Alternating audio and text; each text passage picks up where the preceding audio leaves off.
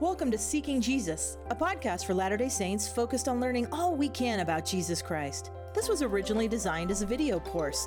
To see the visuals for this episode, please visit johnhiltoniii.com slash seeking Jesus. Have you ever looked at an image and then zoomed in so close that you couldn't really tell what the image was anymore? Sometimes it's helpful to step back so that we can see the bigger picture. That's true in life, and it's also true with the scriptures. Sometimes we examine the scriptures verse by verse, even word for word, which is good, but it can also be helpful to step back and look at big picture themes from scriptural authors. Today, we'll focus on big picture messages from Matthew, Luke, and John, and the aspects of Jesus Christ that they emphasize. You might be wondering, we spent a whole class on Mark. Why are we cramming Matthew, Luke, and John into just one class? Here's the reason. In future classes, we'll spend a lot more time on Matthew, Luke, and John than we will on Mark. For example, we'll have a future class on the sermons of Jesus. In that class, we'll look at a sermon from Matthew, a sermon from Luke, and a sermon from John. But there aren't really any sermons in Mark that are unique to Mark. When we have a class on the parables, we'll look at parables from Matthew and Luke that are unique to those two gospels. But Mark doesn't have very many unique parables. So I wanted to have a class dedicated to overviewing key themes from Mark. Today, we'll more briefly talk about Matthew, Luke, and John, acknowledging that in future classes we will go into more depth on their writings. Let's begin with Matthew. Some people might wonder if Mark was most likely written first, why is Matthew the first book of the New Testament? That's a great question. One reason is that some early Christians thought that Matthew was written first. Another reason might be that Matthew provides a bridge between the Old and New Testaments. Notice how we see this bridge in three themes from the Gospel according to Matthew. First, as we talked about a couple of classes ago, Matthew tells us Jesus is the son of David and he really emphasizes that connection in the genealogy and throughout his writings. Second, Matthew emphasizes the fulfillment of Old Testament prophecy. There's about a dozen times when he'll tell us something happens and then say, This happened that it might be fulfilled, which was written by the prophet Isaiah or Jeremiah or Zechariah. And then he'll quote the prophecy from the Old Testament. For Matthew, that was his current testament, and he used it as a powerful way to help his reader see that Jesus fulfilled the Old Testament. Matthew alludes to Old Testament events and connects them with Jesus more than twice as often as any other gospel author. A related Matthew theme is that Matthew connects Christ and Moses. Moses had said, The Lord said unto me, Moses, I will raise them up a prophet from among their brethren, like unto thee, and will put my words in his mouth, and he shall speak unto them all that I shall command him. In 3rd Nephi, Jesus refers to this prophecy and is explicit that the prophecy is about him. Matthew isn't as explicit as Jesus was in 3rd Nephi, but he connects Jesus and Moses through several examples. For instance, as infants, both Moses and Jesus were in danger from wicked rulers. Moses went into and out of Egypt, as did Jesus. Moses and Jesus both fasted for 40 days and 40 nights. Moses received the new law on Mount Sinai, Jesus taught a new law on a different mountain. These parallels help us see Jesus as a new Moses. In the Sermon on the Mount, Jesus doesn't put aside the law of Moses. In fact, he says, Think not that I am come to destroy the law or the prophets. I am not come to destroy, but to fulfill. Whosoever therefore shall break one of these least commandments, and shall teach men so, he shall be called least in the kingdom of heaven. But whosoever shall do and teach them, the same shall be called great in the kingdom of heaven. The law of Moses had set a certain standard, a bar to be cleared. Not only does Jesus support the law of Moses, he raises the bar. For example, in Matthew 5, Jesus says, It hath been said, an eye for an eye, and a tooth for a tooth. But I say unto you, whosoever shall smite thee on thy right cheek, turn to him the other also. We'll continue this conversation more in a future class when we discuss the Sermon on the Mount. But for our purposes today, we can remember that in Matthew's account, we see Jesus as the Son of David, that Jesus has come to fulfill Old Testament prophecy, and that Jesus is a new Moses. To some of us, these might seem like pretty boring themes. Jesus is connected to David, Moses, and the Old Testament. So what? But remember, for Matthew's readers, David was the greatest king, Moses was the greatest prophet, and much of their lives revolved around what we call the Old Testament. In fact, you might say that by Matthew showing us the connections between Jesus and David, Moses, and the Old Testament, it's a way of saying Jesus Christ is everything. And that's a theme worth remembering. Let's shift to Luke. At the very beginning of Luke's account, he says, I decided, after investigating everything carefully from the very first, to write an orderly account for you. The author tells us he's done his research, and more than any of the other gospel authors, Luke gives historical details. It's also good to know that Luke is the first of a two part volume. Luke and Acts are written by the same author. Notice how in Luke chapter 1, Luke says that he's writing to a person named Theophilus. Theophilus means lover of God, and that might be the name of a specific individual, or it's also possible that it's written generally to all the people who love God. Acts begins with these words The former treatise, meaning Luke, have I made, O Theophilus, of all that Jesus began both to do and teach. This helps us see that Acts is a continuation of Luke. My guess is that most of us have never read Luke and Acts back to back. If we read Acts, we read it after reading John. Sometime you might try reading Luke and Acts in succession. If you do, you'll notice some parallels and connections between the two books because Luke writes them as a cohesive work. Luke is the longest book in the New Testament, and if you take Luke and Acts together, Luke is the author of more material than anyone else in the New Testament. He writes about 25% of the New Testament. Today we'll focus on three themes in Luke Christ's relationship with women, his focus on the poor, and his outreach to all of God's children, including the marginalized. Let's explore each of these themes. There are several stories about Christ and women that are unique to Luke. Let's look at two of them. In Luke chapter 8, we read Soon afterwards, Jesus went on through cities and villages, proclaiming and bringing the good news of the kingdom of God. The twelve were with him, as well as some women who had been cured of evil spirits and infirmities Mary, called Magdalene, from whom seven demons had gone out, and Joanna, the wife of Herod's steward, Chuza, and Susanna, and many others who provided for them out of their resources.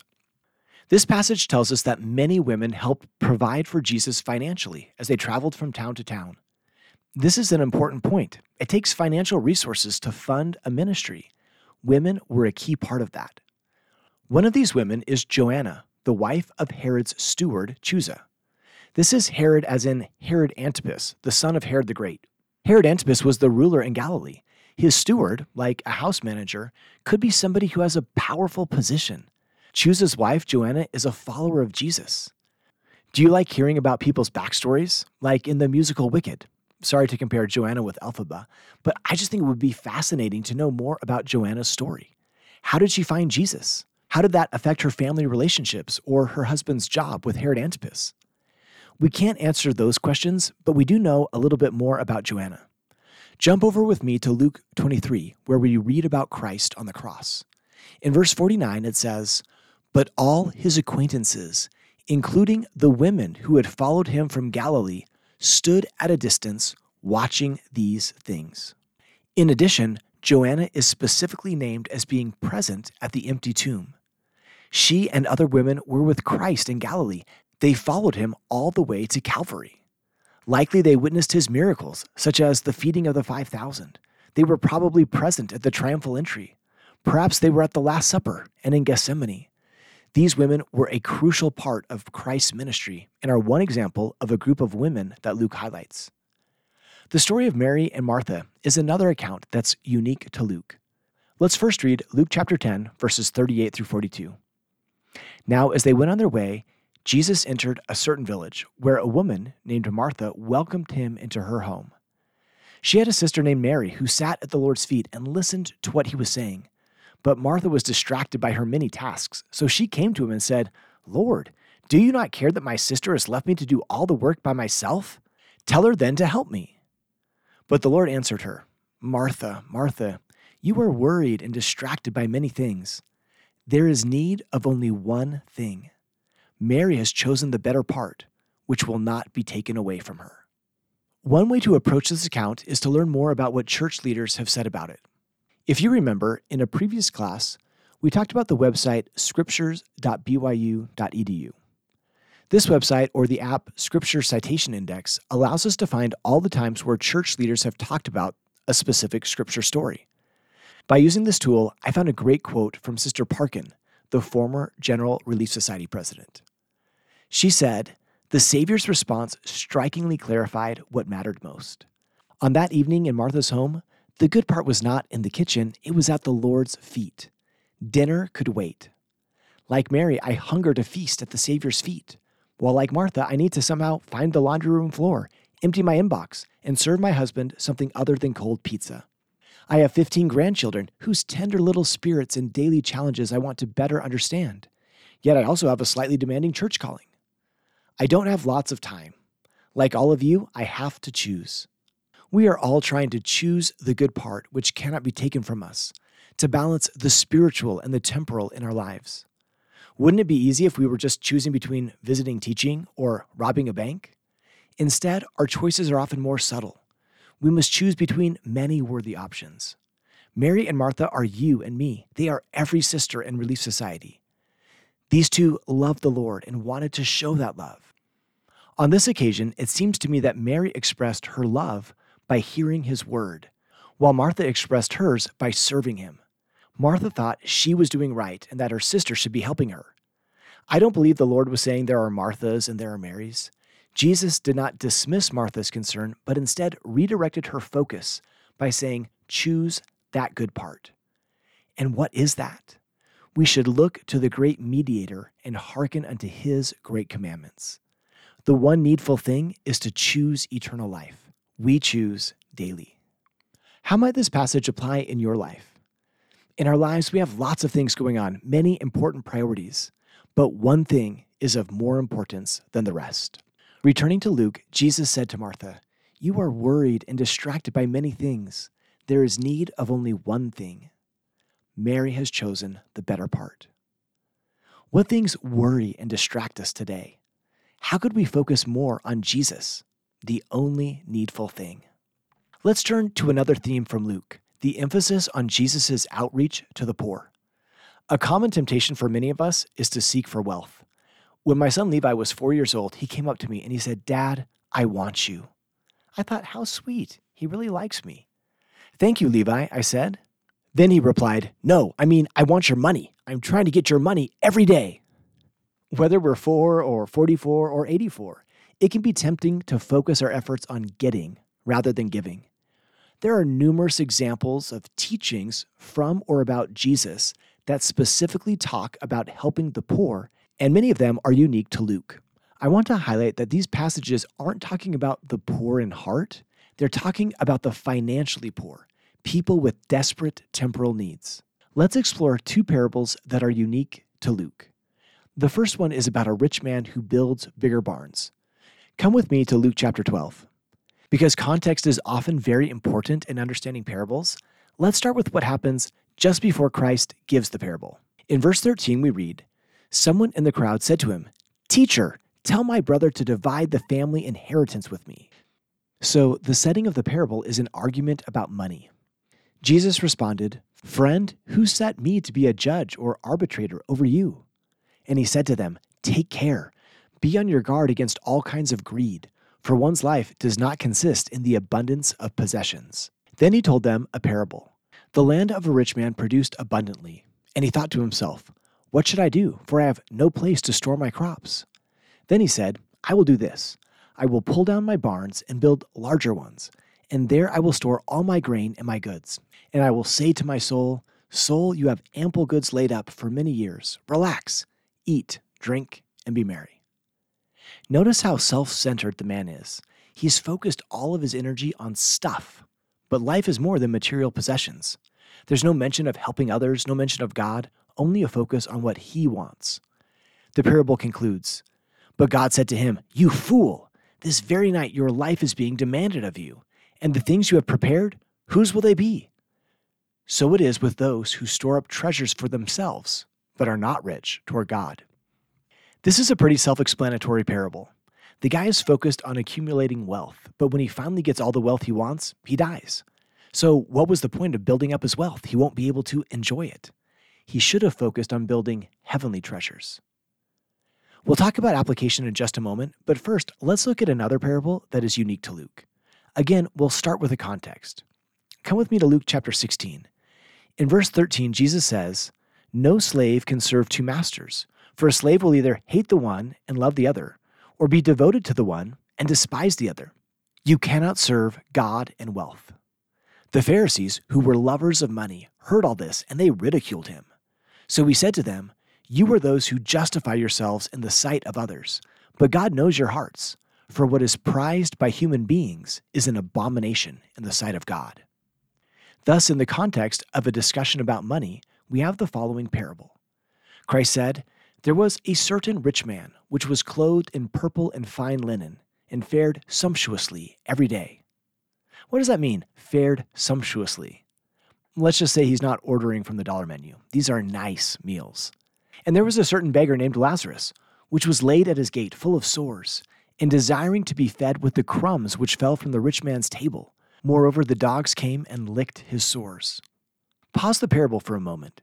Isn't it interesting how Jesus mentions the poor man, Lazarus, by name, but leaves the rich man anonymous? Today, we might be more likely to recognize the name of a wealthy celebrity, but not know the name of a local panhandler. Jesus named the poor person. That's significant. We might be tempted to disconnect from this parable because none of us are so heartless as to throw crumbs at a starving person who's right in front of us. I mean, if you walked outside your front door and saw dogs licking a starving person, you would help, right? But perhaps we can see Lazarus still at our doors. In the world today, starvation and death from preventable and treatable diseases kill millions of people each year.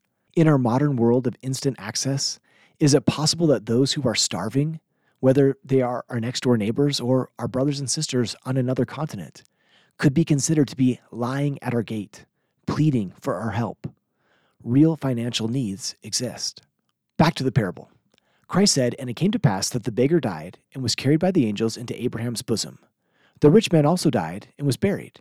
And in hell he lifted up his eyes, being in torments, and seeth Abraham afar off, and Lazarus in his bosom. And he cried and said, Father Abraham, have mercy on me and send Lazarus, that he may dip the tip of his finger in water and cool my tongue, for I am tormented in this flame. But Abraham said, Son, remember that thou in thy lifetime receivest thy good things, and likewise Lazarus evil things. But now he is comforted, and thou art tormented. Why did the rich man go to hell? As far as we know, he didn't harm Lazarus. He didn't even get mad when Lazarus ate the crumbs from his table. Perhaps the problem was that the rich man did nothing. He was indifferent to Lazarus's plight. Do you remember some of our previous discussions about intertextuality? This is where two texts connect with each other. In the parable, we read that the rich man was in hell. He lifted up his eyes, being in torments. Note the connection between this parable and Jesus speaking in the modern day. The earth is full, and there is enough and to spare. If any man shall take of the abundance which I have made, and impart not his portion, according to the law of my gospel, unto the poor and the needy, he shall with the wicked lift up his eyes in hell, being in torment. Did you catch the parallel phrase? It seems like Jesus is saying in the Doctrine and Covenants that if you and I don't contribute our portion, we will wind up like the rich man in the parable. A key question then is what is my portion? Doctrine and Covenants 104 doesn't spell out exactly what your portion is. That's between you and the Lord. But it does give us some important guidance. One principle is that everything you and I have belongs to God. In Doctrine and Covenants 104, verse 14, we read, I, the Lord, built the earth. All things therein are mine. A second principle is that God has made you and me stewards over the things that we've been given. The Lord said, I make everyone a steward over earthly blessings. You have some money, some clothes, maybe a laptop and a car. Those are part of your stewardship. It's not your laptop, it's God's laptop. He's just made you a steward over it. A third principle is that we will be held accountable for our stewardships. In Doctrine and Covenants 104, verse 13, we read, I, the Lord, make everyone accountable. In other words, one day God will ask us what we've done with the things He's put in our stewardship.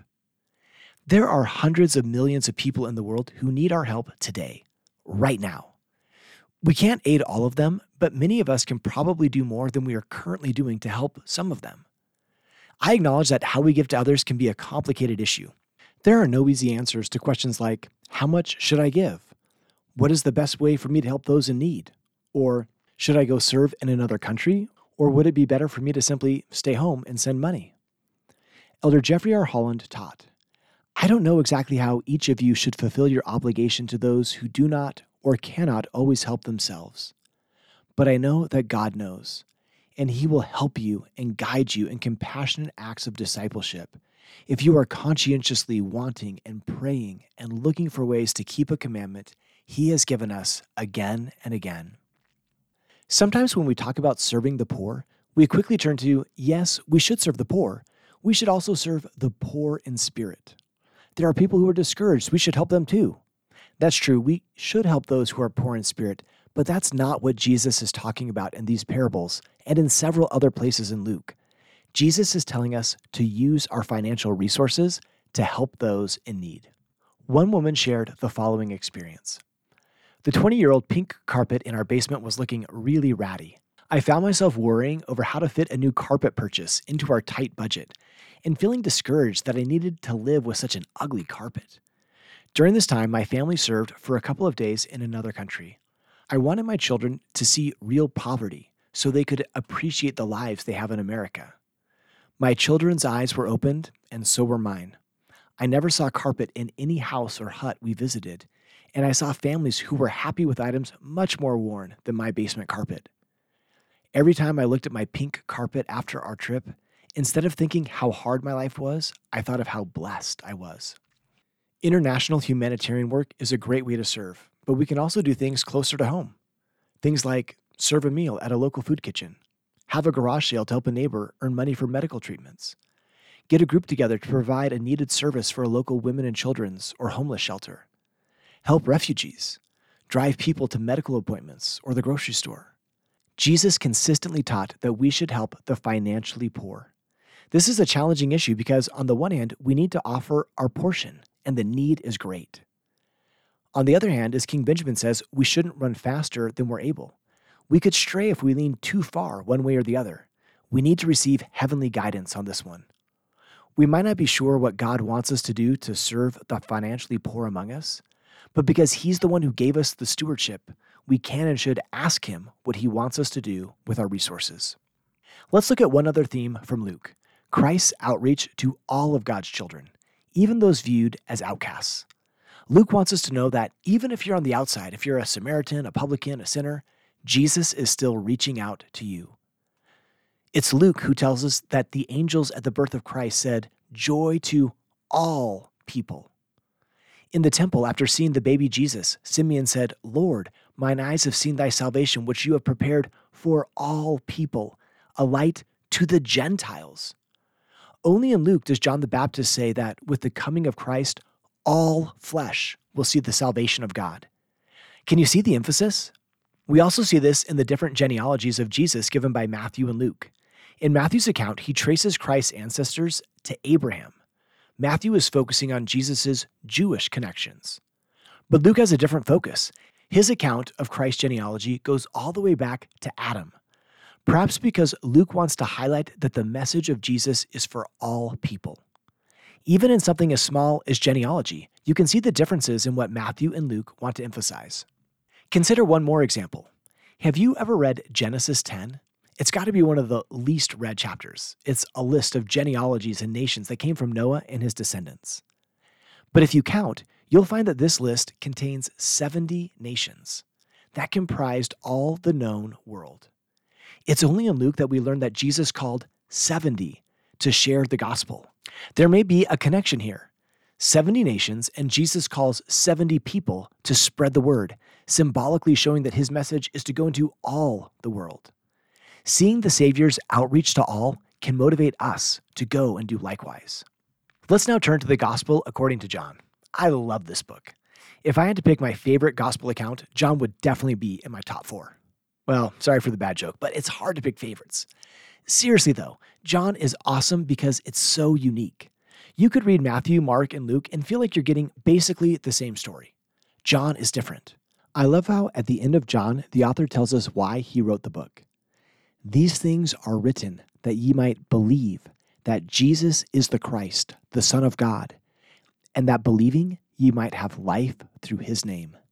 Who doesn't want to read a book that's whole purpose is to help us believe in Christ and as a result, receive eternal life? In our previous class, we talked about how Mark has a relatively low Christology. On the other hand, John has a high Christology with a focus on the divine aspects of Christ. John shows us that Christ has always existed, always knows what will happen, is always in control, and never needs help. Here are just a couple of examples. Mark begins with the baptism of Jesus, but John takes us all the way back to in the beginning and tells us of Christ's role in the creation. John records that Jesus knew all things that should come upon him, and his disciples specifically testified, We know that you know all things. Here's an interesting contrast. In Mark, when the Savior is in Gethsemane, Jesus says, Father, take away this cup from me. In Mark, it almost seems like Jesus is afraid to take the cup, showing us the human Jesus. In John, also in Gethsemane, after Peter cut off the ear of someone coming to capture the Savior, Jesus says, Put away your sword. The cup which my Father hath given me, shall I not drink it? In John, it's the divine Jesus who's saying, Bring it on, I'm ready. That's just one example of how Mark and John highlight different aspects of Christ's nature. I love seeing this contrast because some days we will want to connect with the human Jesus who can understand our feelings. On other days, when our lives are spinning out of control, we will seek a Savior who is totally in control. Jesus is fully human and fully divine, and reading both Mark and John can help us see these different sides of him. John is sometimes split into four sections a prologue in John chapter 1, an epilogue in John 21, and then two major divisions. The first is the book of signs in John chapters 2 through 12. During the time that his hour is not yet come, Jesus performs seven signs or miracles. Jesus turns water into wine, heals a nobleman's son, heals a crippled man, feeds thousands, walks on water, heals a man born blind, and raises Lazarus from the dead. We'll discuss some of these miracles in future classes. For now, let's explore the miracle that took place at the Pool of Bethesda to get a feel for what John shows us about Christ through the signs he performs. In John chapter 5, we read Now in Jerusalem, by the sheep gate, there's a pool, called in Hebrew Bethesda, which has five porticos. In these lay many invalids, blind, lame, and paralyzed. As a side note, for centuries, people did not know where in Jerusalem the pool of Bethesda was. There was no known location where there was a pool with five porches. In fact, some scholars thought it must not exist and that perhaps John had made up this story. But in the late 1800s, this pool was discovered, and you can visit it today in Jerusalem. I wouldn't base my testimony of the New Testament on this location, but it's an interesting piece of evidence that John knew what he was talking about. So, at this pool, which many people thought had healing properties, there was a man who had had an infirmity for 38 years. That's a long time. Jesus approached the man and said, Do you want to be made well? Isn't that a strange question to ask? Do you want to be made well? Of course, the man wants to be made well. He's been ill for 38 years. I think in Jesus' question, we see a reminder about the importance of our desires. Think about ways in which we might be spiritually sick, perhaps even a spiritual disability we've had for 38 years. Jesus can heal us, but it often starts with our desires. Jesus asks us, Do you want to be made well? The man responds to Jesus saying, I have no one to put me in the pool. Can you hear the discouragement in this man's voice? I've been sick for 38 years. I'm trying my best, but I have no one. Do you ever feel alone? This man was not alone. Jesus healed him. Through this sign, John shows us that Jesus has power over sickness, even a sickness that has lasted for 38 years. If you've been struggling for decades, if you feel like you have no one, hang on because you have Jesus. And the Savior has promised, I will not leave you comfortless. I will come to you.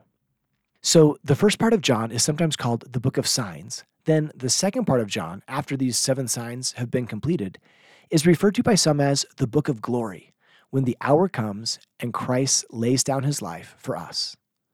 Throughout John's account, there are seven I am statements. Take a moment to ponder these I am statements. How do they speak to you personally. Here are some of my thoughts I am the bread of life. Just as I need food to sustain physical life, I need Jesus for eternal life. I am the light of the world. If there's darkness in my life, I can find light by turning to Christ. I am the door. Jesus is the way that I enter into God's presence. I am the good shepherd. When I need guidance and direction, the Savior is there for me. I am the resurrection and the life. All trials I face, even death itself, will find resolution through Christ. I am the way, the truth, and the life. There is no other way to salvation. It is only found in Jesus. I am the vine.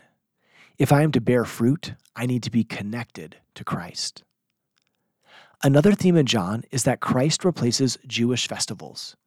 In earlier classes, we've talked about the Feast of Tabernacles, Passover, and Hanukkah. Each of these passages we've discussed comes from the Gospel of John, where we see an emphasis on Jesus in connection with these holidays. It's one method John uses to help us see that Jesus is the way. We might say that although he demonstrates it in a different way, John has the same theme we talked about in Matthew Jesus Christ is everything. Today, we've done a brief overview of three of the gospel accounts. Matthew shows us Jesus, the son of David, who has come to fulfill Old Testament prophecy. He's a new Moses who validates and extends Moses' teachings. In Luke, we see a focus on women, helping the poor, and outreach to all, including and perhaps especially the marginalized. John shows us a divine Christ who has come down from heaven to save us. We'll continue to see these themes develop throughout the rest of this course. I hope that these literary portraits of Jesus will help us connect with him and apply his words as we dive deep into the gospel accounts in our next several classes together. Thank you for listening today. We hope that you'll rate this podcast and leave a review. It makes a difference. This course is more than a podcast. There are several additional elements, including readings, PowerPoints, and other learning resources. These are all freely available at johnhiltoniii.com slash seeking Jesus. We hope to see you there.